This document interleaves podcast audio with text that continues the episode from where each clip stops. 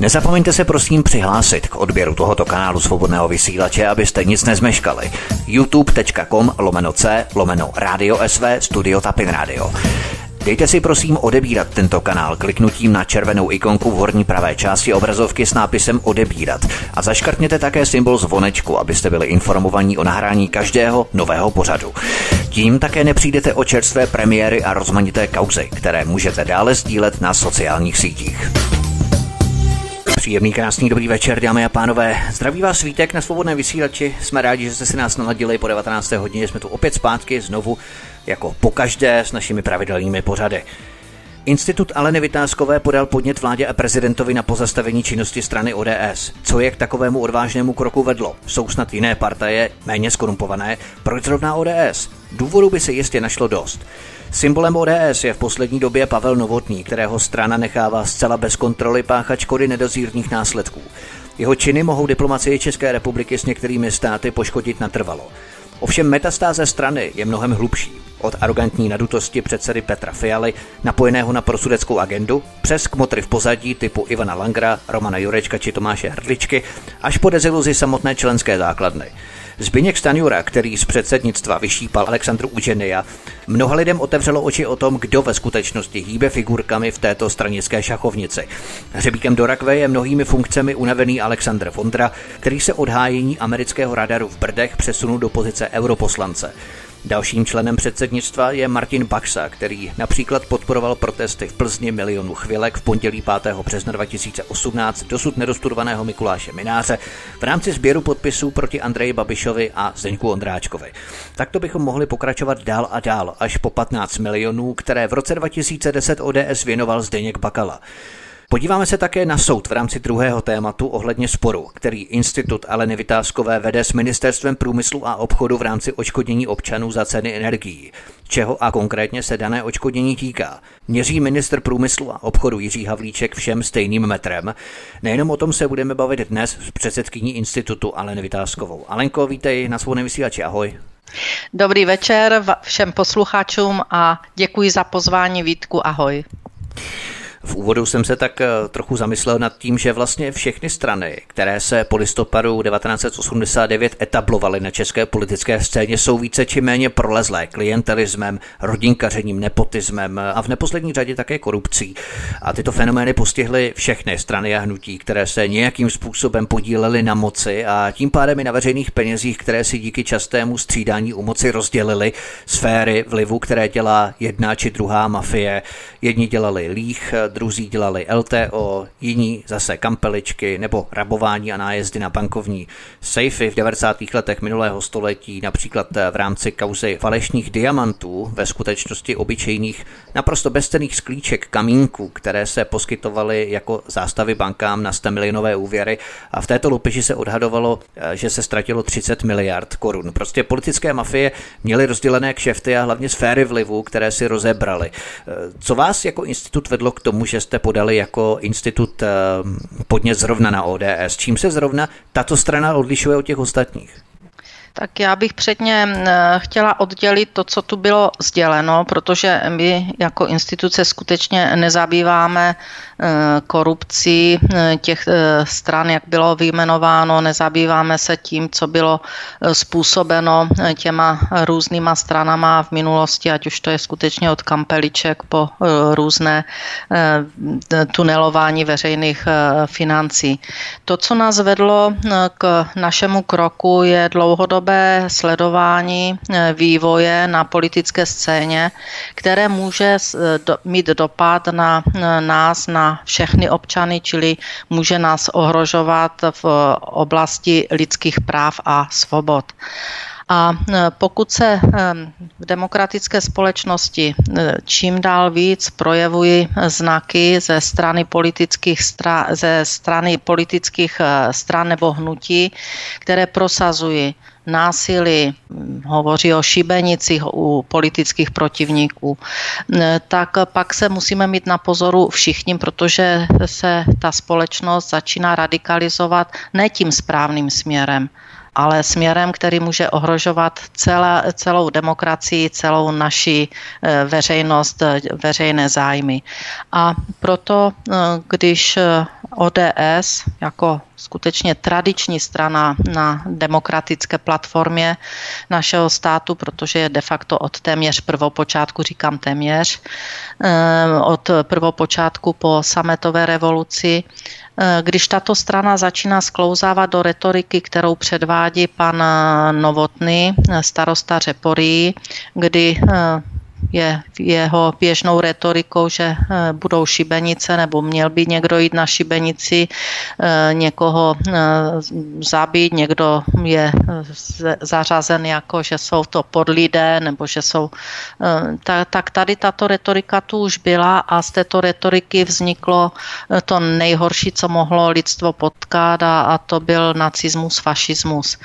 A když politická strana toto podporuje, když politická strana se tváří, že to nevnímá, když neudělá vlastní očistný proces, aby se takovýchto členů prostě je nepřijala mezi sebe, tak pak se musíme zamýšlet nad tím, že ta strana se radikalizuje tímto směrem, když ponechává svým členům tento prostor. Takže ten důvod, proč jsme podali podnět vládě České republiky a také jsme tento podnět předali prezidentu České republiky, předali jsme ho všem poslancům parlamentu, předsedovi parlamentu České republiky. Mohu říct, že v této chvíli nám pouze předseda parlamentu písemně potvrdil, že tento podnět převzal.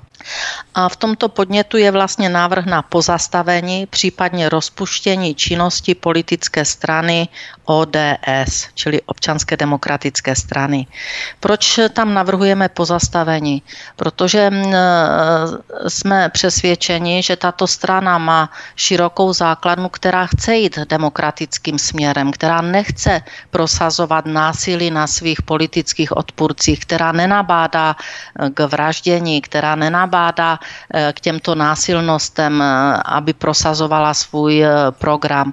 A pokud se tato strana očistí od těchto praktik, tak samozřejmě tu svoji tradici a na té pravé straně našeho politického spektra má určitě své místo. A pokud se očistit nechce, pokud nechce jít tím směrem, tak, jak má postavený stanovy, protože oni porušují i vlastní stanovy tím, co tam probíhá s některými členy, tak pak je nutné se zabývat tím, aby taková strana byla rozpuštěna a nebyl jí dán prostor, aby mohla stáhnout voliče, kteří jsou orientováni skutečně extrémně, kteří mají extremistické názory, fašistické, nacistické. Musíme brát v úvahu, že obyvatelstvo po pandemii bude silně frustrované, protože opravdu můžeme očekávat hluboký ekonomický propad. Ten hluboký ekonomický propad bude mít dopad na každého z nás. Já mohu říct, že na valnou část obyvatelstva bude mít nedozírný dopad. A takto frustrované obyvatelstvo pak je jednoduché stáhnout na vidinu hledání viníka, šibenic, tak jak to bylo ve třicátých letech v Německu. Takže frustrované obyvatelstvo, nespokojené s vývojem, pak může lehce podlehnout vábení různých představitelů stran, takových stran, jako je O D S, protože tam se neočekává, že by mohla jít tímto směrem, a může vlastně ve volbách dát tolik hlasů, že pak ta strana může jednoduchým způsobem pak naplňovat ne to, co má ve stanovách, ale to, co hlásá například takový jejich, jejich komunální politik Pavel Novotný. Když předseda O D S pan Fiala řekne, že to bude beranidlo ve volbách na, v Praze, tak jestli pan Novotný má být beranidlo O D S, tak skutečně se musíme všichni zamyslet, zamýšlet, úplně všichni, každý z nás, že jsme ohroženi, že jsme ohroženi na demokracii, že jsme ohroženi na um, lidských právech, na svobodě, že může tento nástup těchto, těchto ideologií, které jsou kat- samozřejmě proti demokratickému zřízení, že může mít tak rychlý nástup, že nebudeme schopni to pak zastavit. Takže všichni... to byl, to byl důvod, to je ten důvod, jo, to, že, že, že tu byly, anebo jsou korupce, že to, to, to je pak jiné téma, ale my jsme, my jdeme tady po tomto tématu a ten nám vadí a z toho máme opravdu vážné obavy a jsme velice přesvědčeni, že to bude těžký boj, protože všichni se bojí na O D S sáhnout, je to tradiční strana, ale přece každá strana, když začne se radikalizovat jiným směrem, tak se má s touto stranou udělat krátký pořádek a nemá mít prostor na demokratickém sektoru té politické scény. Ano, kterou ona sama sebe ráda označuje. Všichni samozřejmě pozorujeme výroky a činy Pavla Novotného, kterého nejenom předseda Petr Fiala, ale i zbytek předsednictva a straníků nechávají schovívavě zcela bez následku a bez komentářů, čímž jeho jednání v podstatě legitimizují. Nezdá se vám ale, že připisujete přikládáte velký význam nějakému žvatlavému Čičmundovi, kde si z komunálu, kterému ani není pořádně rozumět. A pokud by si ho ani ostatní nevšímali, vysmáli se mu, byl by postavený do role obecního blázna. Ale citacemi jeho výroků mu vlastně jako institut, ale i v podstatě lidé dáváte najevo, že se s ním jaksi počítá jako s legitimním mm. politikem, mm. že ho berete vážně. Není to právě tak? Podívejte, já jsem naprosto jistá, že to takto není. Ono by to tak bylo, kdybychom na něj podávali jako trestní na pana Novotného, nebo já nevím, na nějaké žaloby na pana Novotného. Jo? Toho my si vůbec nevšímáme, protože já nebudu posuzovat jeho, já nevím, zdravotní stav, nebo jestli je skutečně možné se takto vyjadřovat jako politik a představitel nějaké skupiny občanů, kteří ho zvolili. Takže to my vůbec nehodnotíme, my poukazujeme na trend O D S, protože to není jediný politik, který se takto vyjádřil, ale on tak nějak vyčnívá a pan Fiala ho podporuje. To znamená, že ho podporuje předseda strany. Takže my se díváme na stranu, která pravděpodobně hledá obdobné členy strany, kteří by mohli takto vytáhnout nahoru svojí retorikou právě u voličů, kterým se líbí násilí. Takže my se díváme na nebezpečí ze strany O D S, ne tady tohoto člověka. A na druhé straně musíme poukázat, já vím, že ta obdoba je velmi složitá říct, co bylo před sto lety, ale když Hitler začínal, tak byl komik, že? Byla s ním, s ním pro, ti, pro ty, kteří ho chodili poslouchat k tomu, u toho piva v hospodě, tak se chodili bavit, protože brali, že to je blázen komik, no a ten blázen komik měl za pár let, možná za tři roky osmdesát procent, jo, on vyhrál volby. On... To by se nestalo, si myslím, ne, teď v dvacátém prvním století. Co vy víte, co se může stát a nestat, ale když, když říkáte, že, že se vyzvihuje tady nějaký komunální politik, já ho nevyzvihuji ani neháním. Já se dívám na politickou stranu, která dokázala vyloučit pana Václava Klause mladšího a ten ty výroky neměl takové. On neměl výroky, které by se daly stotožnit s výroky xenofobními, nacistický, podporou nacismu, fašismu, nenávisti k různým oponentům. Jo, to, to on neměl a přesto ho vyloučili, čili jim vadila pluralita názorů, kterou ve straně nestrpí. Dobře, to je záležitost strany, jejich stanov, to o tom žádná, ale bylo vidět, že to dokáží, že tyto věci, pokud má jejich člen jiný názor, než, než mají oni, anebo když kritizuje některé kroky, takže ho vyhodí z té strany. Což udělali u pana Klause a nikdo tomu nerozumí z veřejnosti, ano. A u pana Klause mladšího teda. A na druhé straně retorika nějakého komunálního politika Pavla Novotného je pro ně jako přijatelná, takže se musí zamyslet každý člověk, který se bojí o to, že tu může nastat úplně jiná, uh, jiné uh, pojetí demokracie, jo, že tu může skutečně nastat diktát, o kterém se nám ani nezdá, anebo ten, který zažili naši uh, předci, tak bychom se měli nad tím zamyslet. Si představte, že s takovou retorikou přijde nová strana, která je dneska založena a bude mít takovouto retoriku, tak bude zakázána okamžitě a nemusí na ní nikdo podávat ani podnět. My jsme jako Česká republika přijali určitý ústavní pořádek, který nám nabízí možnost volby stran, se kterými buď sympatizujeme, souzníme, nebo se s nimi stotožňujeme s jejím volebním programem a tak dále. Proč nechceš nechat na samotné občany, aby O D S poslali na politické smetiště a místo toho podáváš podnět k pozastavení činnosti strany? Nedůvěřuješ občanům, aby to sami vyhodnotili, jakože ta strana nemá žádnou budoucnost? Tak proč nenechali na voličích? Jo, já, já se teď ptám. Tady byl zásah proti dělnické straně v nějaké době, která se prosazovala, dejme tomu, nějakými znaky, někdo to tak vyhodnotil a tu stranu zakázali, pokud já vím. Proč nenechali na voličích, jestli tato strana získá podporu nebo ne? To je otázka, na kterou jo, musí odpovědět orgány činné v trestním řízení. No tak to není, to nebylo trestní, jo? To, to bylo prostě ne, strana údajně se projevovala nějakými fašistickými nebo ne, zakázanými projevy. A, a oni tu stranu zakázali, nesměla vykonávat svoji činnost, taky ji nevykonává, já nevím, jestli se přejmenovali nebo změnili všechno, ne, ne, nevím. Ten podnět si myslím, že je naprosto správný, protože berme v úvahu, že ano, tato strana měla nějakých jedenáct procent svých podporovatelů, vyhrála jedenáct celá osm nebo jedenáct celá dva, což je přes pět set tisíc občanů ji volilo. Ano, ale já beru v úvahu, že ji zhruba, když vezmeme, kolik je počet voličů, kolik lidí chodí k volbám, asi šedesát procent, tak ji nevolilo asi sedm milionů občanů, nevolilo tuto stranu. Takže znamená, máme... Že... Takže máme čekat na to, že nepřijde k volbám, já nevím, pět milionů obyvatel a pak tato strana vyhraje, protože nebyla dostatečná účast. Prostě to, to nelze, ať... Hmm.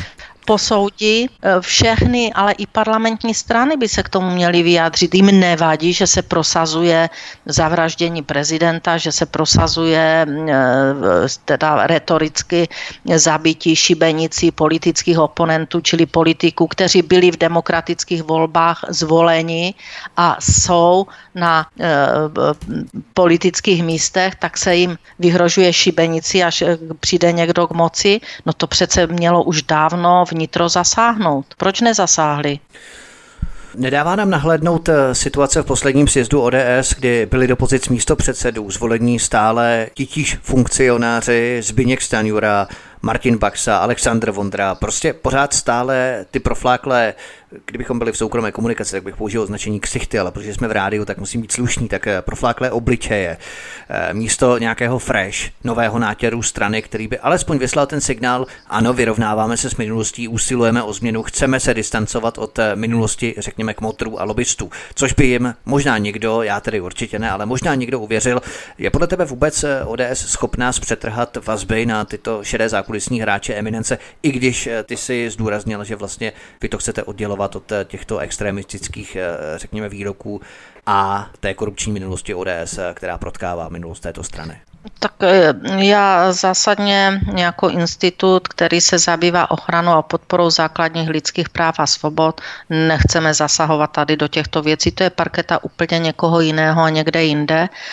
My se skutečně zabýváme obavou, že ta strana se radikalizuje směrem, který je nepřijatelný pro demokratické zřízení našeho státu. To je, to je ten, ten, ten důvod. Bojíme se, že strhnou na svoji stranu extremistické voliče, že pak dojde k tomu, že budeme skutečně ohroženi na demokracii tak silně, že už to nepůjde ani změnit. Takže to je naše, to je naše obava. To, že jsou ve vedení někteří členové, kteří, to, to už je jejich vnitro, vnitro stranická záležitost. Stranická, vnitrostranická hmm. záležitost, ale když porušují vlastní stanovy, tak jak pak chtějí vládnout, aby neporušovali zákony? O D S se sama sebe ráda označuje jako konzervativní strana, která přece přitahuje ty zodpovědné voliče. Nicméně neposouvají O D S výroky nejenom Pavla Novotného, ale i třeba zastupitele Jesenice u Prahy Martina Langa, který koncem dubna dva tisíce devatenáct na sociální síti nabádal k zabití prezidenta Zemana jako, cituji, debilního senilního bolševika, kterého je třeba zabít. Konec citace. I když se od něj následně strana distancovala, nicméně neposouvají tyto tendence O D S spíše do pozice právě těch extremistů, čímž oni rádi titulují právě tu vlasteneckou scénu. No a o to je to velké větší nebezpečí, protože u mnohých pravicových voličů, kteří tuto stranu vždycky volili a podporovali, tak může tady tento odklon, který vypadá prvotně nenápadně, si ho nemusí ani všimnout a ten hlas jim hodí, protože je to ta pravicová strana, ale oni už mají dávno našlápnuto tím směrem k extremistickým voličům, protože projevy eh, jejich členů skutečně tento směr navo, navozují. Nicméně, samozřejmě, že v každé straně se najdou členové nebo podporovatelé, kteří, má, kteří takový názor mohou mít, ale pak je tu důležitý ten proces, ten vnitřní proces té strany, že takové své členy vůbec nepřipustí. Prostě když se tento člen takto projeví, tak ho skutečně vyloučí ze své strany, nepřipustí, aby za jejich stranu vůbec někde vystupoval a ničil vlastně celou jejich stranickou strukturu, protože to se ničí celá strana. Takovými výroky se ničí celá strana. Takže když tam ten očistný vnitřní proces neexistuje, tak schvalují vlastně tyto extremistické nálady. A, o to je to, a proto je to tak hmm. strašně nebezpečné. A proto se domnívám, ne jenom já, ale lidé, kteří se mnou vlastně připravili ten podnět a upozorňovali mě na, ten, na tento vývoj, tak skutečně se domníváme, že ten zásah musí být. Buď se ta strana musí očistit od těchto extremistických nálad, a to znamená, že vedení strany v této chvíli, ne v této chvíli, ale prostě nezvládá, nemá na ně, aby, aby takovéto extremistické nálady ve straně nepřipustili, takže se musí zasáhnout do vedení strany a pak je celkem záruka, že nové vedení strany může tu stranu postavit zpátky do těch demokratických základů. Komunikovala jste si třeba, Alenko, s některými členy O D S, proč to nechávají zajít tak daleko, protože právě tebe O D S v roce dva tisíce čtyři nominovala z pozice pražského magistrátu do představenstva Pražské Teplárenské. Mám takový pocit, že to bylo právě ano, Pražská Teplárenská. To znamená, ty v O D S máš určité konexe, třeba ty si mimochodem působila mezi lety dva tisíce tři až dva tisíce jedenáct, konkrétně od druhého září dva tisíce tři do šestého září dva tisíce jedenáct jako předsedkyně dozorčí rady nadačního fondu manželů Livie a Václava Klausových. Jak se stalo podle tebe, že O D S vůbec do takovéhoto stavu hlubokého rozkladu dospěla, když dříve představovala nejsilnějšího hráče a politického lídra na scéně? Převážily ekonomické zájmy podle tebe nad určitou ideologií strany?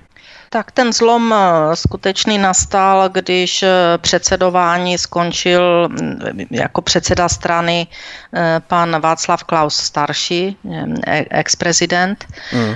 tak nastal určitý zlom i v, v nějakém té kvalitě té strany a prosazování možná jiných hodnot. Nicméně řada členů strany O D S třeba i ze strany vystoupila právě kvůli tomu směřování nejasnému a, a nesouhlasili s těmito kroky, takže samozřejmě, že s některými lidmi se bavím a, a nesouhlasí a vím, že někteří vystupovali i v nedávné době, protože se nechtějí stotožnit s tou retorikou, kterou tato strana teď začíná přebírat a nechtějí chtějí spadnout vlastně na úroveň tady těchto lidí. Takže je pravda, že část prostě O D S je zklamaná, že vůbec je tento směr diskutován a že se nechává prostor takovým lidem. Protože, ale skutečně s řadou i bývalých členů O D S a i stávajících má možnost se bavit a, a hluboce je mrzí, že se O D S dostává do této kategorie.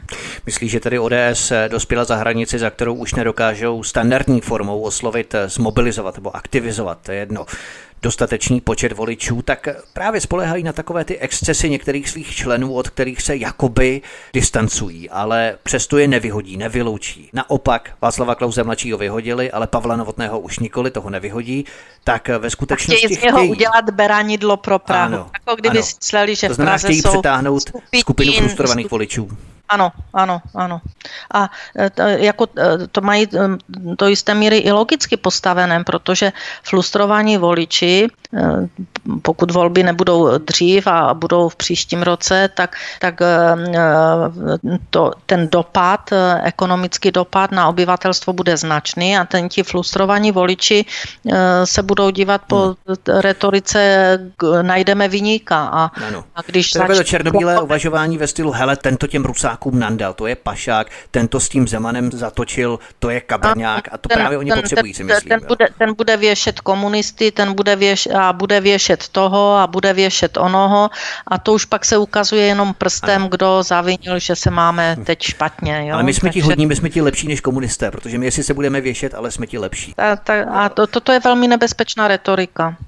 Pokud se, na, pokud se skutečně uh, nezasáhne včas, tak pak už to nepůjde. Jo? Pak, mm, pak to bude mm. velmi těžké, bude to téměř nemožné. Že si poukázal, jestli vůbec ta strana jako je schopná, já, já si myslím, že je schopná, ale musí mít částečně jiné vedení. Já neříkám, že kompletně, protože i v tom vedení jsou lidé, kteří jsou velmi schopni a velmi, velmi jako uznáváni. Tím nemyslím pana předsedu, pochopitelně.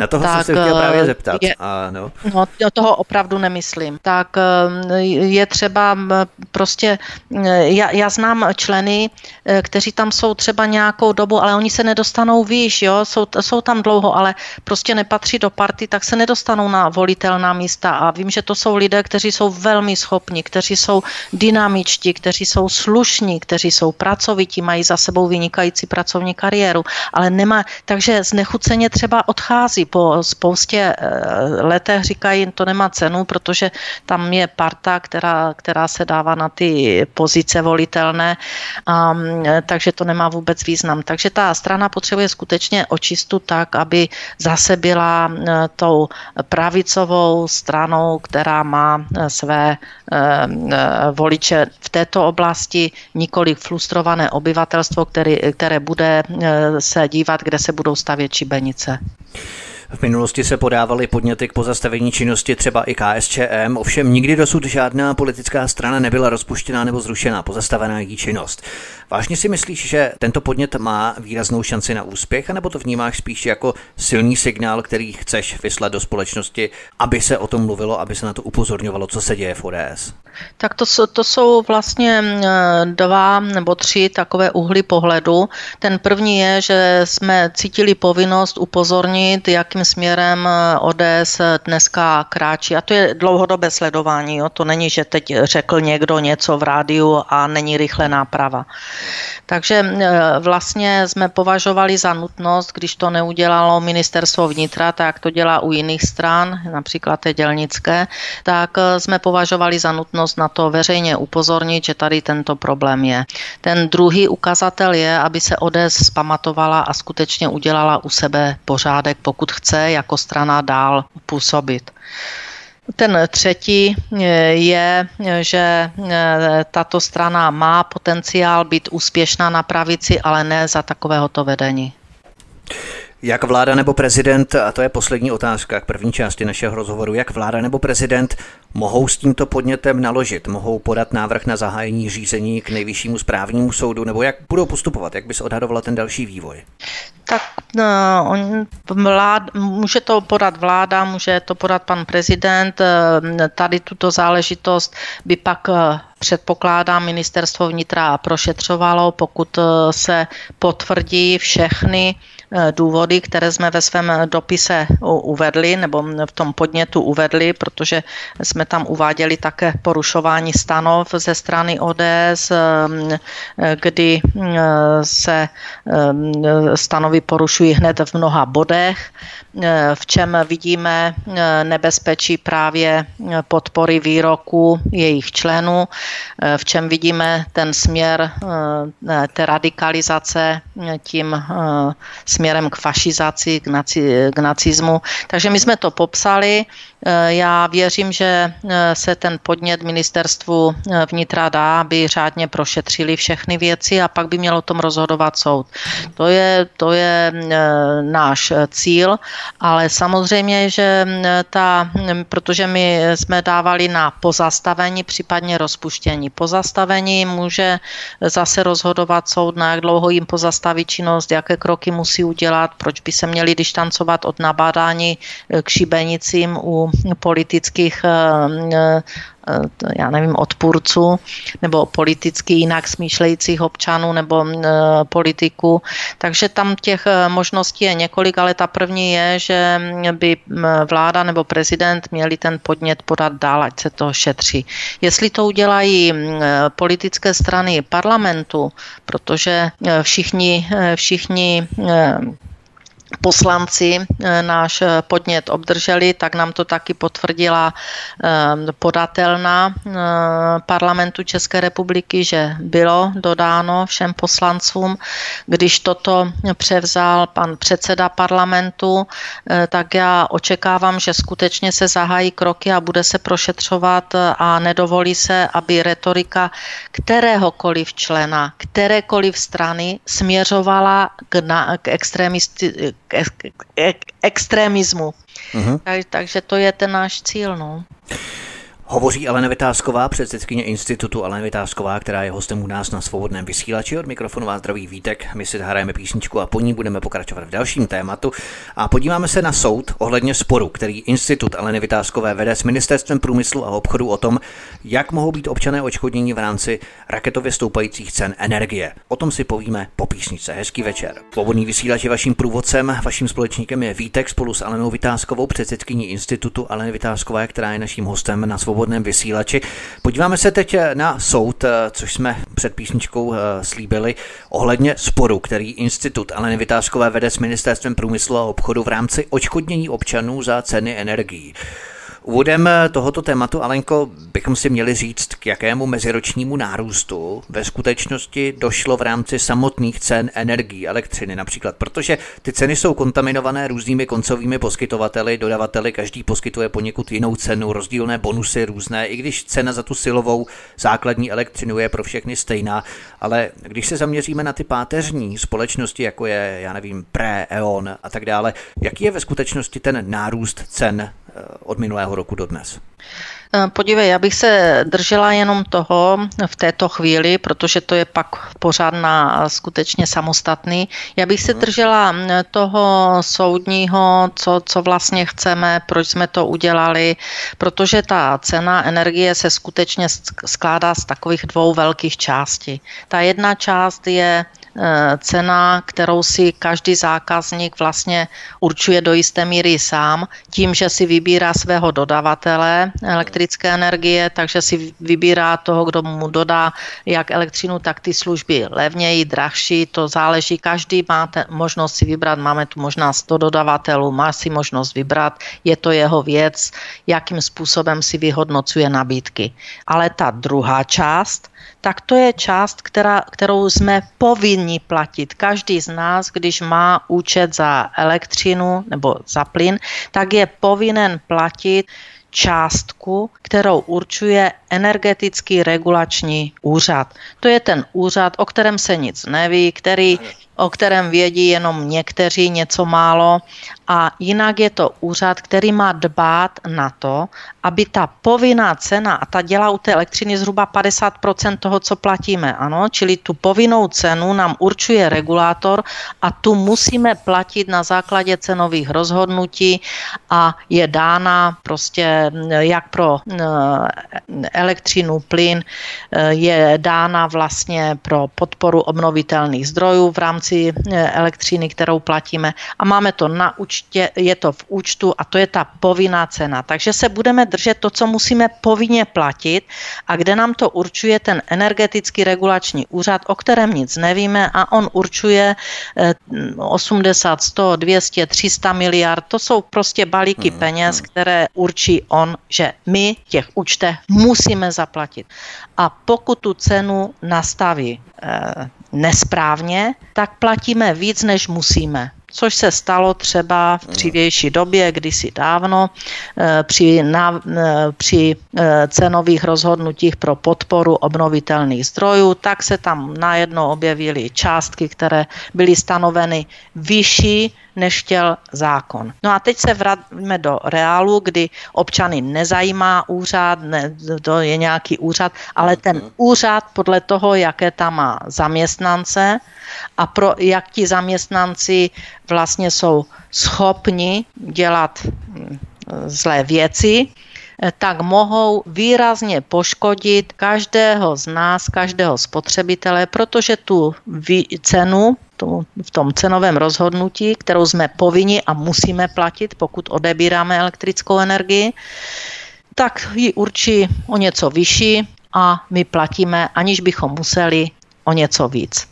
Aha. A teď jsme, teď jsme právě u toho merita věci, čím se zabývá Institut Aleny Vitáskové ochranou a podporou základních lidských práv a svobod v této oblasti. Čili se díváme, jestli skutečně regulátor nastavuje ty ceny tak, jak by měl, anebo toho spotřebitele, jako je domácnost, jako je občan, nebo i některé firmy, šidí.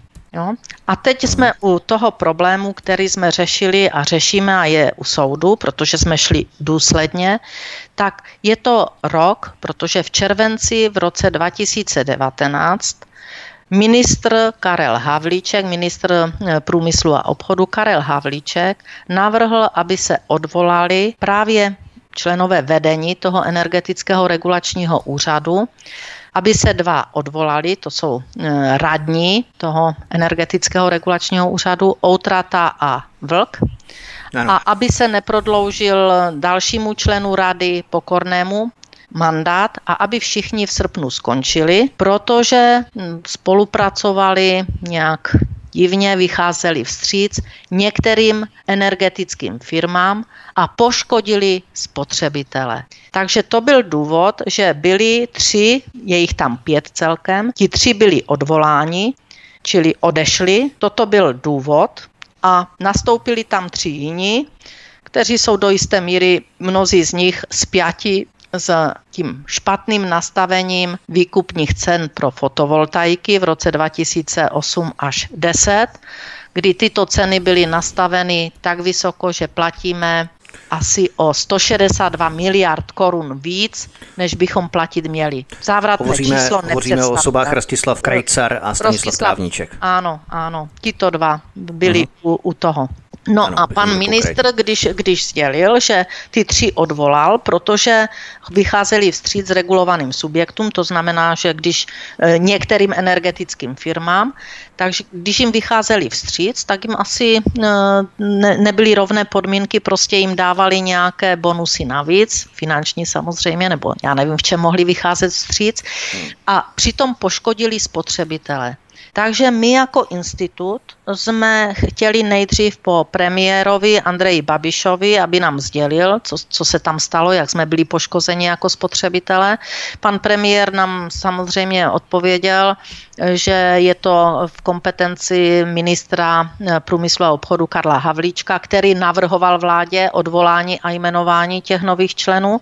No a začala teda anabáze, kterou si nedokážete představit, ale my jsme vytrvali a a díky i vaší podpoře, i finanční podpoře mnohých z vás, protože máme už i podporovatele, kteří nám pravidelně měsíčně posílají nějaké penízky, tak jsme se mohli pustit do tohoto, jak bych řekla, nerovného boje.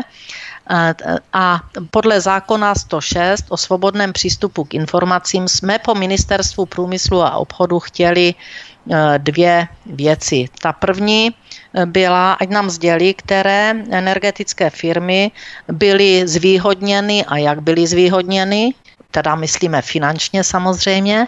A v té druhé otázce, ta, ten druhý podnět, podnět, který jsme dávali na Ministerstvo průmyslu a obchodu, tak bylo, jak, v jaké výši byli poškozeni spotřebitelé. Byl to milion, miliarda, pět miliard, deset miliard, v jaké výši byli poškozeni.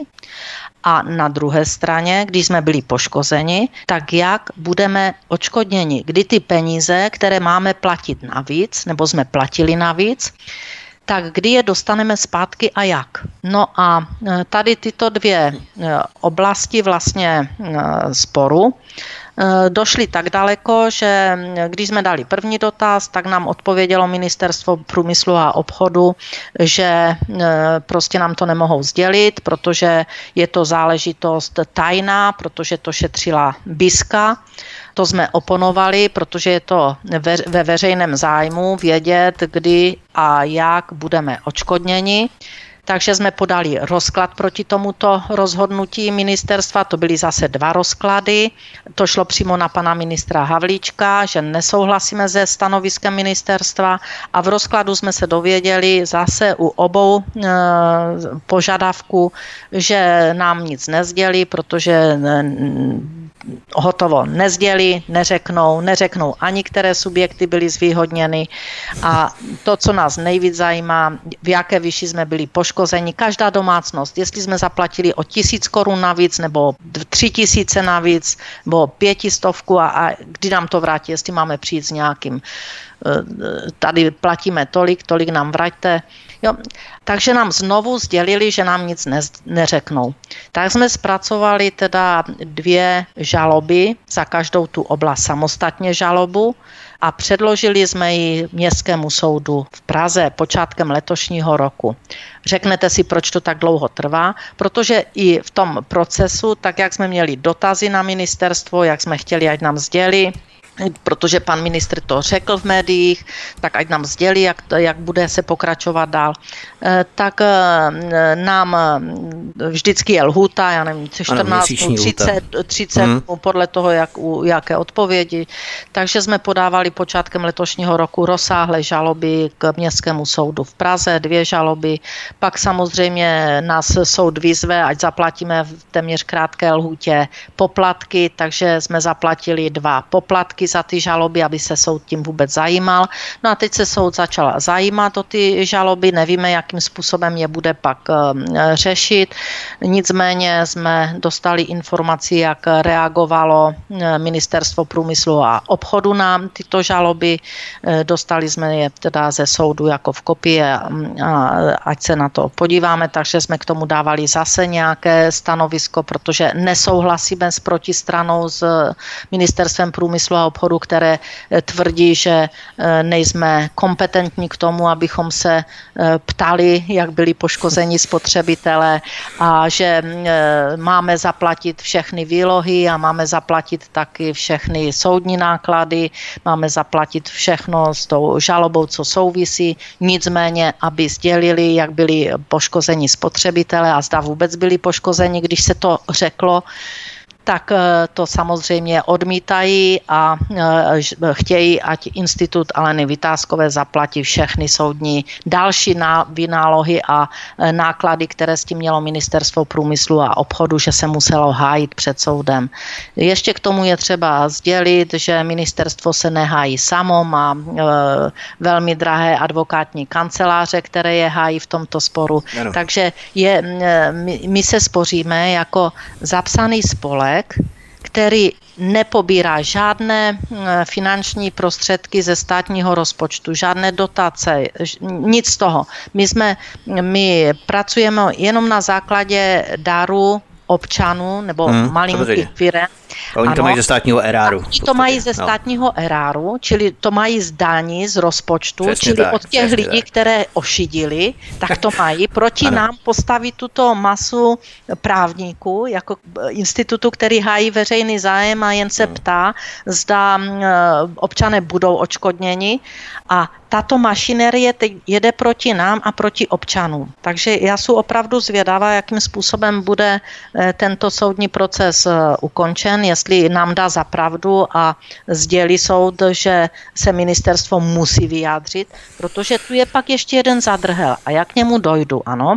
A ten zadrhel spočívá v tom, že ministerstvo, pokud si vymyslelo obvinění tady těch tří, aby je mohli vyhodit a nasadit tam jiné, kteří pak pojedou v nějakých intencích eh, politického nebo lobistického zadání a budou se ceny zvyšovat, tak jak se před nedávnem jsme no. slyšeli až trojnásobně, tak pak se musíme podívat nad tím, že tu došlo vlastně k politickému zásahu do činnosti nezávislého energetického regulačního úřadu, který má tak zásadní vliv, vlastně padesát procent vliv na výši cen energie. A to bude teď zajímavé celý ten výsledek. Tak pokud se to posluchačům zdá být hodně komplikované, tak skutečně jsme šli jenom za dvěma dvěma směry. Jestli jsme byli poškozeni, jak ministr řekl, protože kvůli tomu vyhodil členy rady, a pokud tomu tak bylo, tak správně, že je vyhodil, to panu ministrovi fandíme, ale pak se ptáme, pane ministře, proč nám neřeknete, kdy budeme odškodněni a jak jsme byli poškozeni. Pomohli, byli jsme o miliardu, o deset miliard, o kolik nás poškodili, jakým způsobem a kdy nám ty peníze vrátíte. A nebo, pane ministře, to není pravda, co jste říkal, ano, proto nám nechcete nic říct. Vy jste ano. ty lidi vyhodil, abyste si tam mohl dát své... Přesně tak, ty důvody byly smyšlené. Co se hovoří, tak má pan Rostislav Krejcar, bratra, který je zaměstnaný v Bisce. A jestli je to skutečně tady tento tandem, který odhaloval, nebo já nevím, nějakým způsobem odhaloval tu nekalou činnost těch ostatních členů rady, tak samozřejmě, že pak by to bylo záslužné, pokud to nebylo na objednávku a nelikvidovali je na objednávku jenom proto, že se jich chtějí zbavit a že tam chtějí nasadit prostě lidi, kteří budou lépe kooperovat s vybranými lobistickými skupinami nastavování právě těch povinných plateb. Ohledně ministra průmyslu a obchodu Havlíčka, tak já jsem měl právě dojem, že se jedná o Jiřího Havlíčka, ne Karla Havlíčka. Já se to již pletu a nevím, ne, jestli to, je to Jiří Havlíček nebo Karel Havlíček. To se, to se nespletl, tam v jednom článku se omylem dostalo místo Karla Havlíčka Jiří Havlíček, protože Jiří Aha. Havlíček byl ministrem před čtyřmi lety. Takže se a tam oni jsou nějak příbuzensky spjatí, to nevíš, nebo to je schoda příjmení? Já, já, si, já nevím, já si myslím, že to je schoda příjmení, ale skutečně nevím. Ale e, vím, že se tam... o Karlu Havlíčkovi. Ano, o Karlu Havlíčkovi, Aha. takže je to poslední ministr průmyslu a obchodu a stávající ministr průmyslu a obchodu. Rozumím, tak možná to jsem v úvodu ještě špatně pojmenoval, tak se omlouvám. Nicméně ty hovoříš o několikarém metru ministra průmyslu a obchodu Karla Havlíčka. V čem spočívá ono měření dvojím metrem? Tak když to vezmu úplně jako pragmaticky, tak on odvolal členy rady nebo navrhl na odvolání členy rady, kteří porušili energetický zákon tím, že spolupracovali s nějakými energetickými firmami regulovanými a poškodili spotřebitele. Pokud je to pravda, pane ministře, děkujeme jako občané, že jste tento krok udělal. Pokud to pravda není, tak pane ministře, odejděte. To je ta první část. Ta druhá, za stejné ještě horší věci, on ty stávající členy rady neodvolá. Tak já vám dám příklad toho Rostislava Krejcara nebo pana Trávnička, kterého po vyhození těch tří, tam přišel on jako nový a stal se předsedou té rady. Jo? Takže ti dva pánové byli plně zodpovědní za nastavování výkupních cen pro podporované zdroje v roce, do roku dva tisíce deset. Ano, to byli oni dva a oni dva nastavili výkupní ceny pro fotovoltaiky podstatně vyšší, než chtěl zákon. Podstatně asi o sto šedesát dva miliard je nastavili vyšší, než požadoval zákon.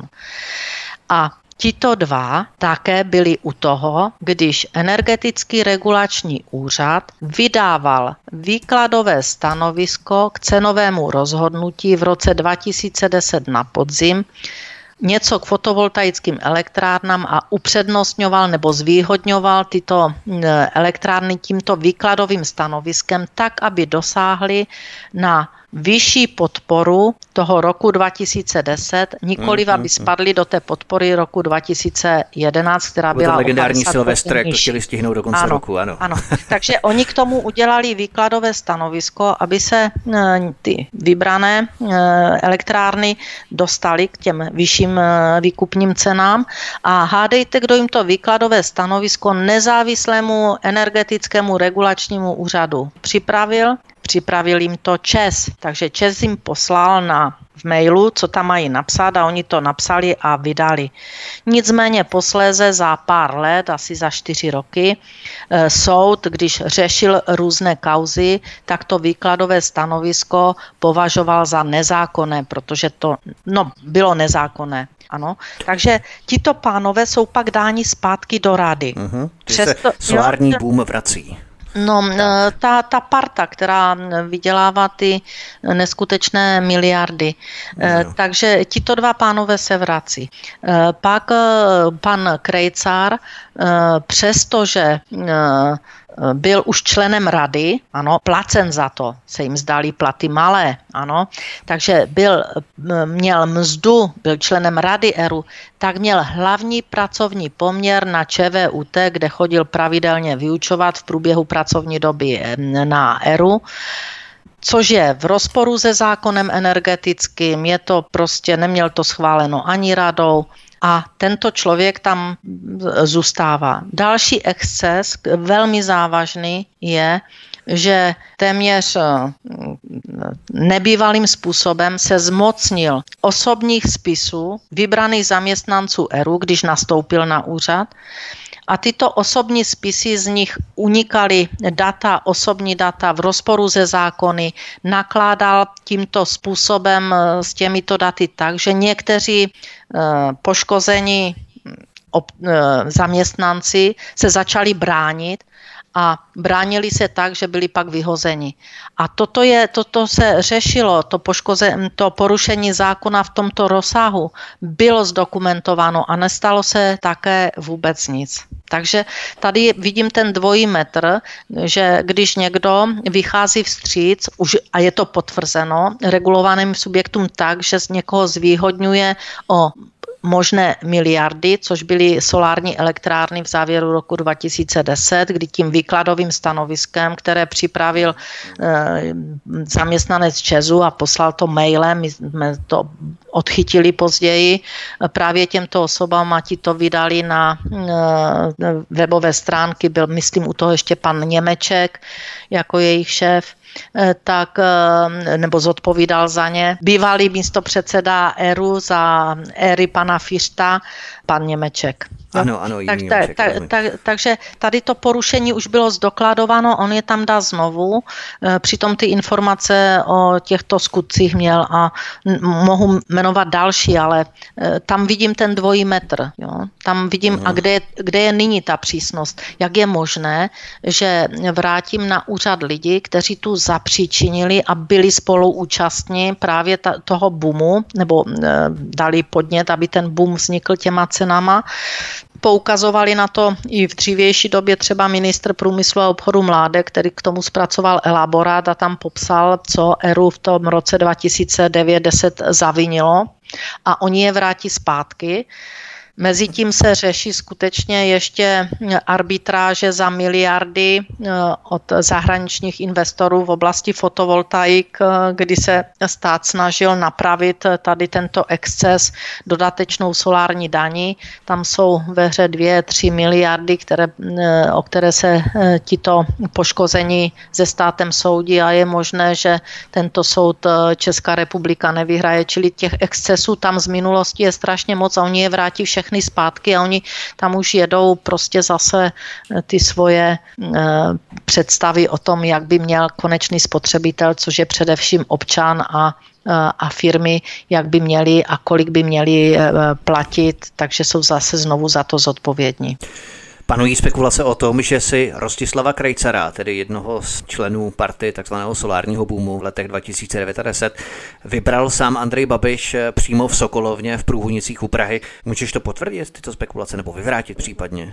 Já jsem o těch spekulacích psala, protože jestli je skutečně pravda, že tak se hovoří, že se na něj nesmí sáhnout, protože je to kůň pana premiéra Babiše, kterého si dokonce sám vybral v době, kdy se měnila vedení E R U, to znamená jako já předsedkyně jsem, mě končil funkční mandát po těch šesti letech a E R U začalo být řízeno ne jedním, ale pěti, čili těmi radními, tak v té době v roce dva tisíce sedmnáct si vy, údajně vybral již v té době pana Krejcara, pan premiér, v té době nebyl premiér, byl premiér Sobotka, si ho vybral pan Babiš, údajně to bylo v těch místech, tak jak jste hovořil, to znamená v Průhonicích. A jestli má tady tuto ochranu, tak pak je skutečně ministr Havlíček naprosto bezmocný, aby něco udělal v nápravě. Zvláště pokud má Rostislav Krejcar bratra, který pracuje v B I S, což posiluje tu linii. Ano. Hmm. Co je pravdy na tom, že současný předseda Rady E R U Stanislav Trávníček s dalšími členy Rady E R U lobovali u ministra Karla Havlíčka za prodloužení mandátu v Radě E R U právě Rostislavu Krejcarovi, který byl činným spoluzodpovědným právě za to nastavení výkupní cen solární energie v letech dva tisíce devět a deset. Je to pravda? Tak já mám tuto zprávu pouze z médií, kde se hovořilo, že tady tito členové jako E R U, že psalo nejen vládě snad, a že psali i ministru průmyslu a obchodu, že se obávají lobbystů, aby nezasahovali do té pozice uvolněné po panu Krejcarovi, protože panu Krejcarovi končí mandát teď v červenci. V červenci. Mm. Takže lobovali, psali dopis, v tom dopisu vyzvedávali jeho morální a, a, a já nevím jaké vlastnosti a, a odborné, takže ty odborné skutečně jsou potvrzeny, ano, solární biznis nás bude stát možná bilion a ty morální, když zcela nezákonným způsobem začnu nakládat nezákonně osobními, s osobními spisy a s osobními daty, kterých se zmocním, které si ani nevyžádám, se jich zmocním, tak ty, o té morálce už bych dál nehovořila. Já myslím, že ta morálka a integrita je zcela nad slunce jasná, když se tady bavíme o té solární energii. Nicméně v březnu tohoto roku, to bych se tě chtěl ještě zeptat, v době pandemie koronaviru přímo E R U žádala e-mailem regulované subjekty o konkrétní návrh úprav příslušných cenových rozhodnutí E R U, což neumožňuje dokonce ani nouzový stav. Zkus nám vysvětlit, o co přesně šlo, protože tak závažné porušení vyvolalo naprostý úžas a zděšení všech zainteresovaných skupin. O co vlastně šlo? Tam šlo o exces, za který by měli být odvoláni všichni členové rady, protože tak hrubé porušení energetického zákona vyvolává otázku, k čemu pak regulátor je. Pak je to zbytečná nákladová položka, která musí být zřízena jenom proto, že regulátor musí být v návaznosti na legislativu a na energetiku, tak jak je dneska postavena.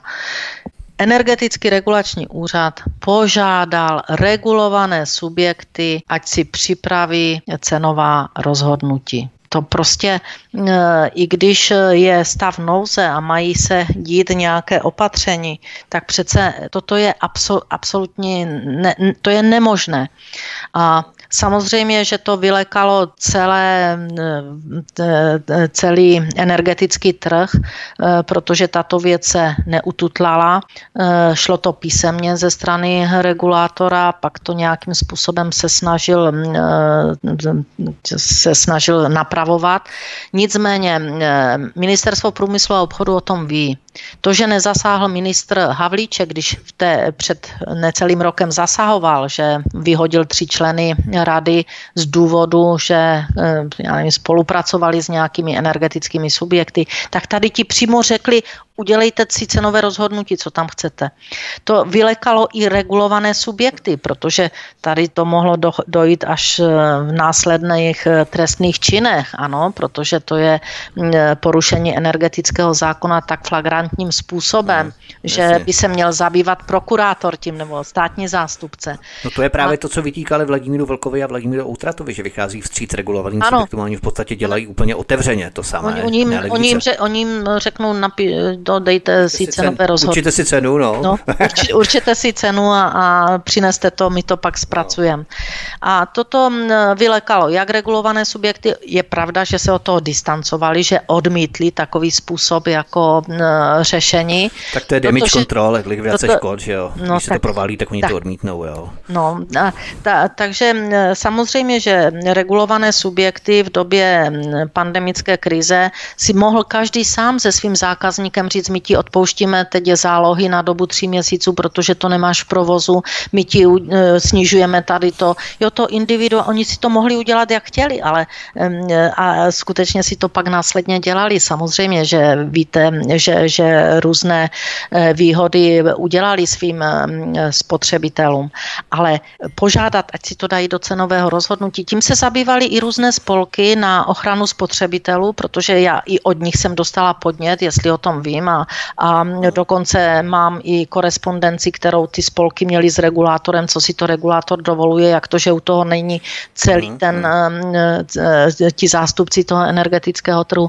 Takže tady toto je tak flagrantní porušení, že skutečně zůstává obrovskou otázkou a lidé by neměli mlčet. Oni, oni všichni mlčí, ale oni budou platit až trojnásobek Přesně ceny. Tak. Budou platit. Tady bude energetická chudoba, jestli to půjde tím směrem, a to dokonce už i představitelé tohoto státu sdělili, že se dá očekávat třínásobný růst cen energie, a e, jestli si to každý dokáže představit, co dneska platí, a když by měl platit ten, ty, v těch násobcích, tak si budou velmi těžce rozhodovat, jestli budou e, svítit anebo topit. Přesně tak. Totiž to je taky taková mystifikace na spotřebitele, která probíhala médii, že někteří dodavatelé energie odpustí nějaké měsíční položky, co lidé platí za energii, za elektřinu nebo za vodu nebo případně za plyn a tak dále, jenže oni pouze posouvají tu platbu a oni ti lidé to stejně budou muset platit o několik měsíců později. To znamená, že oni jim to neodpustí, jakože by to nemuseli vůbec platit, ale ti lidé to budou platit nastřádaně, nakumulovaně všechno najednou za několik měsíců v rámci koronavirové krize, jo, takže to vůbec není žádné odpuštění. Samozřejmě. Tu jde spíš pak v úvahu, když oni v těch provozovanách nejsou, tak nemají spotřebu, že? Tak jestli jim odpustí nějaké zálohy, které nemusí platit, jestli jim udělají Jasně, nějaké... Ale myslím, že to je spíš domácnosti, jo? Jako je to, občané, je, jako jednotlivci. Ano, ano je, to, je to pravda. Budou muset a záleží, ty společnosti mají zase své majitele, mají své představenstva. Oni taky šmahem ruky nemohou říct, my to odpouštíme tak, jak si to vláda představuje, protože jim to nemusí ti majitelé, ti akcionáři schválit, že oni pak čelí tomu, že způsobili škodu své firmě. Takže to není zas úplně tak jednoduché, jak si třeba Eru představoval, jo, udělejte ceníky a udělejte, prostě to je absolutní, absolutní neznalost všeho a já jsem přesvědčená, že pan ministr měl zasáhnout a nezasáhl, takže tady je ten několikerý metr a ten poslední je právě je asi měsíc nebo dva starý, že? Karel Havlíček, který stále mlčí, má vůbec ministr průmyslu a obchodu Karel Havlíček manévrovací prostor pro zmírnění takových dopadů nárůstu cen energií? Víme, že E R U spadá právě pod ministerstvo průmyslu a obchodu, ale do jaké míry může sám ministr jmenovat či odvolat členy rady E R U při zjištění jejich porušení energetického zákona? Podléhá potom nějakým mechanismům v rozhodování, koho může odvolat a koho ne? Samozřejmě, to předvedl zhruba před rokem, kdy navrhl na odvolání Outratu a Vlka, kteří měli před sebou ještě několik let výkonu funkce, a neprodloužil mandát mm. Pokornému, který byl v té době asi tři měsíce předsedou. Ho jmenoval... A to on může udělat sám tohle ne, samostatně? Ne, ne, bez... ne, ne. On, to, on to navrhne jako ministr podle zákona a předkládá to vládě se zdůvodněním, proč, proč je odvolává, teda, nebo když neprodlužuje jo, mandát, jo. tak nic, ho prostě jenom neprodlouží. Tu spíš bylo zarážející u Pokorného, že mu neprodloužil mandát, přestože ho vláda tři měsíce předtím jmenovala předsedou. Takže to je personální politika, kdy se chce člověku plakat, protože nenajmenujete předsedu, kterého za tři měsíce odvoláte nebo mu neprodloužíte mandát. To je takové nelogické, že ho jmenujete na tři měsíce. Nicméně ty dva, ti měli ještě před sebou nějakých pár let z výkonu činnosti, no a ty navrhl právě z těch důvodů, které pak v médiích nějakým způsobem sdělil, takže navrhne vládě, a vláda vyhodnotí a tím pádem, když odsouhlasí, tak vláda vlastně odvolává na základě návrhu ministra průmyslu a obchodu a ministr průmyslu a obchodu zároveň zase navrhuje nové členy, kteří by měli vzejít z výběrového řízení a vláda zase na základě doporučení právě ministra buď schválí ty nové, nebo je neschválí a tím pádem vláda je pak jmenuje. Takže pokud dochází k excesům, že Energetický regulační úřad žádá firmy, kterým určuje ceny, které my pak platíme, aby si ty ceníky udělali sami, no. No, tak, tak jako to, to opravdu je na odvolání absolutně všech. Hmm. Ono, celá ta situace je naprosto absurdní, protože čím více se zvednou ceny energií, tím více dojde ke zvýšení cen ostatních produktů, komodit, denní spotřeby, potraviny a tak dále, protože na všech řetězcích distribuce se používá elektřina, energie, ať se jedná o chladící obrovské mrazáky, boxy nebo lednice, po osvětlení a uskladnění distribuci. Nicméně čím více se ceny za energii zvednou, tím více to vláda bude muset kompenzovat nejzranitelnějším skupinám, ale také tím více bude muset zvyšovat platy státních úředníků a státních organizací a tím v podstatě jen přihrávat další peníze energetickým holdingům a koncernům. Místo toho, aby dupla na brzdu, ceny za energie by se nezvedaly tak rapidně a tím pádem by i ta kompenzace nemusela být tak vysoká. Jo? Takže jediným, kdo na tom vydělá, jsou fakticky energetické koncerny, že? Tak, já bych to viděla ještě, já bych to viděla ještě trošku jinak. Oni na tom třeba nemusí ani vydělat. Jo? Může na tom vydělat jenom pár jedinců podle toho, kde se ta výše té elektrické energie bude odvíjet. Jestli to bude v oblasti podporovaných zdrojů, tak to se bavíme o, o skutečně úzké skupině majitelů těchto podporovaných zdrojů. Pokud se bavíme o elektrické energii, tak se musíme bavit o záležitosti související s evropskou energetickou politikou, kdy skutečně tento směr je nastavený tak, že celá Evropa se bude dostávat do velmi nevýhodné situace, ať už konkurenceschopnosti, protože ten směr je dán tak, že to bude ohrožovat jak bezpečnost dodávek, tak jejich kvalitu. O ceně ani nehovořím, jak poletí nahoru a tím se Evropa bude stávat do jisté míry nezajímavou zemi pro výrobce, protože cena energie jako jednoho z primárních nákladů bude tak vysoká, že nebudeme konkurenceschopní. A to jsou už pak rozsáhlé ekonomické dopady, ale když vezmeme u nás jenom ten, ten malý a tu skutečnost, že máme nejvyšší cenu energií v Evropské unii, jo, to je za prvé. Za druhé, že se snažíme dělat pokusné, jsme pokusnými králíky v některých oblastech, jako je platba na jistič, to je ta oblast, kterou jsem zastavila. Ano, o tom se budeme ano. chtít bavit příště, přesně, ano. protože to se snaží to je... znovu prosadit, ano, platba za jistič. Ano, ano. Přitom, to mě, přitom to mělo čas do roku dva tisíce čtyřicet. Takže pokud se budeme přiklánět jako Česká republika prostřednictvím Energetického regulačního úřadu, který možná je do velké části už politicky řízen, místo aby byl řízen odborně a měl pohled na jednotu energetického trhu nebo na transparentnost toho energetického trhu, tak bude přihrávat tady těmto různým zájmovým skupinám. A pokud se staneme i v této oblasti pokusným králíkem, protože v době, kdy jsme projednávali možnost nastavení na jistič, tak to v Evropě byly možná jeden nebo dva státy a to je zase oblast, kdy to zvedne cenu. Dneska máme, já odhaduji zhruba dvacet procent spotřebitelů, teda beru řad, řadu domácností, kteří jsou na pokraji energetické chudoby, to je dneska. Teď si berte, že ceny vzrostou trojnásobně, tak kolik procent to bude.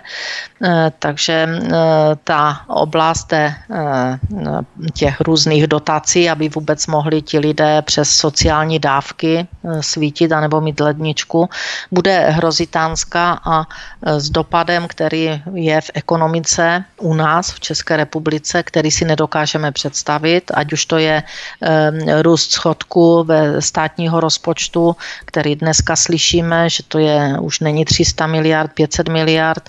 Já bych se skoro vsadila, že to bude bilion, podle toho, jak to všechno se vyvíjí, takže zadlužíme stát tak, že ta, z toho nevyhrábeme z těch... že se z toho nevyhrábeme a budeme možná na úrovni Řecka a bude, staneme se vazaly různých různých evropských bank a, a budeme vlastně už vyloženě jenom vazalskou zemí, která bude hmm. naprosto závislá a, a bude mlčet a životní úroveň tu bude podstatně nižší než v jiných evropských zemích. Budeme mít svázané ruce ekonomickými závazky a, právě zahraničních přesně, bank, přesně. což je úplně to nejhorší.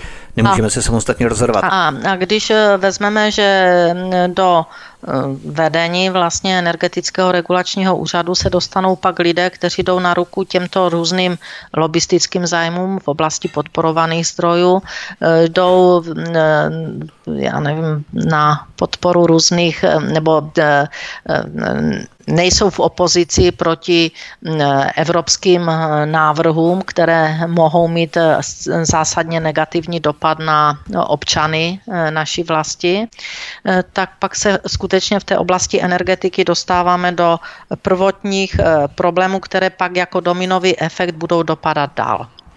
A to je přesně, jak jsi říkal, objeví se to v cenách rohlíku, objeví se to v cenách úplně všeho a ty náklady, ta životní úroveň půjde dolů, náklady půjdou nahoru, nezaměstnanost poroste, už vidíme dneska, jak klesá prodej aut, to je první signál očekávané velké hospodářské krize a my hovoříme, že nám cena energií stoupne trojnásobně u nás v České republice, kdy cena energií je podstatně nejvyšší v celé Evropě.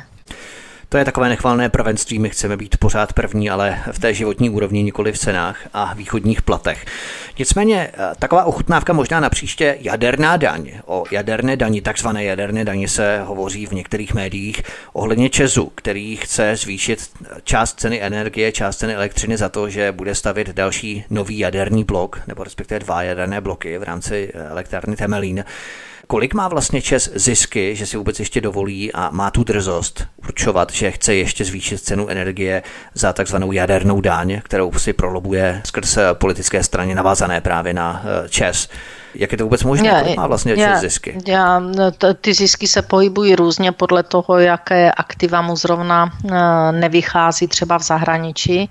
Nicméně zisky ČEZ má obrovské, nicméně ne na pokrytí výstavby jaderné elektrárny, tam určitě budou potřebovat nějaké další podpory a jestli to půjde tím směrem, tak jak si hovořil, tak to bych se ráda pobavila příště, protože to je složité a rozsáhlé téma a mm-hmm. má to skutečně dopad pak na růst cen energii, ale na druhé straně má to dopad na naši energetickou bezpečnost, která je taky důležitá a pokud jdeme nějakým směrem, tak ten směr by měl být vyvážený a vyváženost já vidím v tom, že bychom měli velmi zvažovat, jakým způsobem budeme dál naplňovat takzvaný Green Deal, jo, to je ta, ta, ten, evropský, ten evropský pohled na celou energetiku evropskou a to je takové samostatné téma, kde určitě se musíme bavit i o těch záměrech kolem jádra. Já mám obavu z jedné věci, že jádro u nás nikdy nebude, že to je zase velká bublina za velké peníze přípravy projektu. My už jsme ten projekt jednou připravovali, bylo dokonce výběrové řízení nebo byl vyhlášen tendr, kolik set milionů to stálo, to si neodvážím odhadnout, ale nebavíme se o milionech. A pak to bylo zrušeno. Pokud jsme ve spolku, jako je Evropská unie a v tom spolku stále ještě jsme, tak bychom měli vědět, jak se na to dívají právě ze strany Evropské komise, protože my zase do příprav dáme několik set milionů a pak nám někdo řekne, že to nesmíme stavět. Takže tady bychom se měli dívat i z tohoto úhlu pohledu a taky bychom si měli říct, když Velká Británie odcházela z Evropské unie, byl Brexit, tak jeden z důvodů, já říkám jeden z důvodů, ne ten jediný, byla evropská energetická politika, s kterou Velká Británie nesouhlasila a nechtěla se podílet na tomto směru zabezpečení energií pro své obyvatelstvo a svůj průmysl. Takže to mimochodem je... na přípravě toho projektu v rámci výstavby dvou nových jaderních bloků elektrárny Temelín, tak na tom se podílela, na té přípravě dokumentace, tak se podílela advokátní kancelář Karla Muzikáře spolu s advokátní kanceláří Radka Pokorného. Radek Pokorný, ten má napojení na ex-předsedu ČSSD Bohuslava Sobotku a na Martina Romana, bývalého šéfa ČEZu. Tak tyto dvě kanceláře se na tom podílely. Karel Muzikář, to se okruhem vracíme úplně na tu první tématiku dnešního pořadu O D S, protože on má napojení jen Václava Klause staršího, ale je také bývalým spolužákem z gymnázia bývalého pražského primátora Pavla Béma, Karel Muzikář.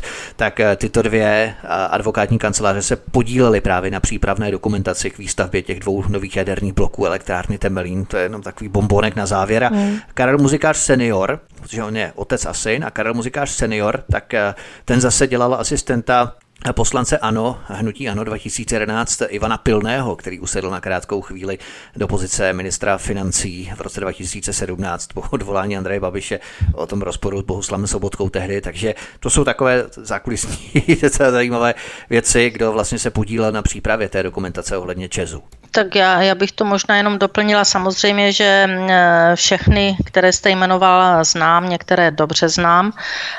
Nicméně, co se týká teda dokumentace právní, tak právní kancelář, kde působí pan Muzikář mladší, je velmi významná kancelář, zahraniční kancelář, skuteč, skutečně asi se špičkovými, se špičkovými právníky.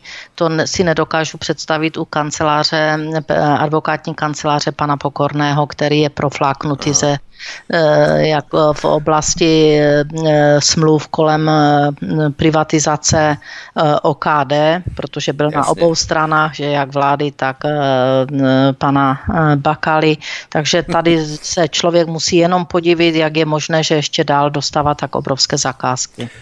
No ale to jde spíš brát osobně, víš, to je obchod, oni říkají právě, že to není nic osobního, to je obchod. Um, a to je v pořádku. já, já, to, já to neberu osobně, já to beru odborně. Protože, ne, to já vím, no, z tvé pozice ne, ale myslím z pozice třeba občanů nebo kohokoliv, kdo by to třeba kritizoval, jo, že je na obou stranách, tak pro mě je to obchod. No, jo, je nezákonný. To je nevím, na jestli zákon určuje, že nemůže právě nemůže, nemůže, nemůže, nemůže, nemůže, to by vás vyloučili, kdyby jsme byli normální stát, kde je vymahatelnost práva a spravedlnosti, tak není možné, aby takový člověk byl na obou stranách a tam vás musí vyloučit, minimálně vyloučit z advokátní komory a já nevím, jaké jsou ještě postihy, protože není možné hájit obě strany a ještě pak prosazovat někde v Bruselu, že to prošlo všechno perfektně. Jo? Takže hmm, hmm. tady to pochybení je, ty kvality se ukázaly a o to víc zůstane člověk překvapený, že pan Pokorný nadále dostává tak lukrativní zakázky, pak se musíme zeptat, co se vlastně chystá v tom tendru pro dostavbu nebo Temelína. A co se týká pana Muzikáře, tak to, co je skutečně špičková mezinárodní advokátní kancelář, která ty věci umí a není spojena nebo spřažena s nějakými pochybnostmi tohoto ražení jako kancelář pana Pokorného. Hovoří Alena Vitásková, předsedkyně Institutu Aleny Vitáskové. My jsme načrtli i nebo nadnesli i téma jaderné daně, což bude předmětem debaty příště našeho rozhovoru. Věřím, že tato debata pro vás byla velmi zajímavá, inspirativní, že jste se spoustu toho nového dozvěděli a my samozřejmě budeme rádi, když se k nám připojíte i příště, když nám třeba napíšete ohledně podnětů, dotazů, které byste třeba chtěli nadnést i příště. Můžeme se jim také věnovat. Alenko, já ti moc děkuji, měj se hezky, užívej si léto a budeme se těšit příště, třeba pokud si uděláš čas třeba během července a budeme diskutovat i o dalších věcech, ohledně třeba té jaderné daně. Vítku, já děkuji za pozvání do Svobodného vysílače. Děkuji posluchačům, že to vydrželi, pokud, jsou až, pokud nás poslouchají až do konce. A proto bych na závěr chtěla říct, že pokud by někoho zajímalo, jaký jsme napsali dopis, čili podnět vládě České republiky a panu prezidentovi, jak jsme informovali všechny poslance, to znamená i ty, které vy znáte, protože jste je volili některé, tak předsedu parlamentu, tak tento dopis bude zveřejněn na našich stránkách institutu a to je dvojité w w w tečka institut pomlčka a v tečka e u a je to v rubrice aktuality, bude celý je ten dopis celý zveřejněn, takže si můžete přečíst, jaké jsme dávali důvody, co se nám nelíbí a z čeho máme obavu, když se radikalizuje strana tím nesprávným směrem, to znamená směrem k násilí a vybízení k násilí a nenávisti. To je ještě taková důležitá tečka na závěr. Mě tak trochu, Alenko, dráždí, proč vy jste si dali jako doménu prvního řádu příponu E U, když jste český spolek. Mě tak trošku dráždí, proč jste si nedali C Z, tečka C Z. My jsme si E U, my jsme si E U dávali z jednoho prostého důvodu, protože ten začátek, když jsme zahajovali činnost téměř před třemi lety, dneska už to bude za pár týdnů tři roky, tak jsme byli rozděleni na dvě části. Ta jedna část se měla věnovat porušování lidských práv a svobod v České republice. To jsme si mysleli, že tu nebude skoro co dělat. A ta druhá část byla zahraničí. A my jsme zjistili, že jsme se k tomu zahraničí vůbec nedostali za ty tři roky, protože nevíme, kde skočit doslova v problémech, které jsou v České republice. A to byl také důvod, proč jsme loni založili nebo byli spoluzakladateli manifestu I A V, to znamená manifestu občanů poškozených státem. Takže my jsme zůstali teda na, jenom na té platformě České republiky a tady se snažíme o, o nápravu v oblasti toho, aby byly lidská práva dodržována i v České republice. Nenechme se mást E U jako Evropskou unii, jedná se opravdu o český spolek, který bude hájit české zájmy a ano. České občany. To bylo tady všechno. Alena Vitásková byla naším hostem u nás na Svobodném vysílači. Tento i ostatní pořady si stáhněte buď na stránkách našeho mateřského webu, to znamená svobodný pomlčka vysílač tečka cz, a nebo zavítejte na náš YouTubeový kanál youtube tečka com lomeno c lomeno radio s v studio tapin radio, na kterém se právě třeba teď nacházíte a třeba právě teď posloucháte tento pořad, který můžete dále sdílet na sociálních sítích a také klikněte na tlačítko odebírat, které máte, vidíte na obrazovce v pravé horní části obrazovky, abyste se stali odběrateli tohoto kanálu a nezmeškali jste tak žádný z pořadů, které pro vás chystáme a které budeme na Svobodném vysílači vysílat. To by bylo všechno. Zdraví vás Vítek, přeju vám hezký večer. Příště se s vámi opět těším na slyšenou. Prosíme, pomožte nám s propagací kanálu Studia Tapin Rádio Svobodného vysílače C S. Pokud se vám tento nebo jiné pořady na tomto kanále líbí, klikněte na vaší obrazovce na tlačítko s nápisem sdílet a vyberte sociální síť, na kterou pořad nasdílíte. Jde o pouhých pár desítek sekund vašeho času. Děkujeme.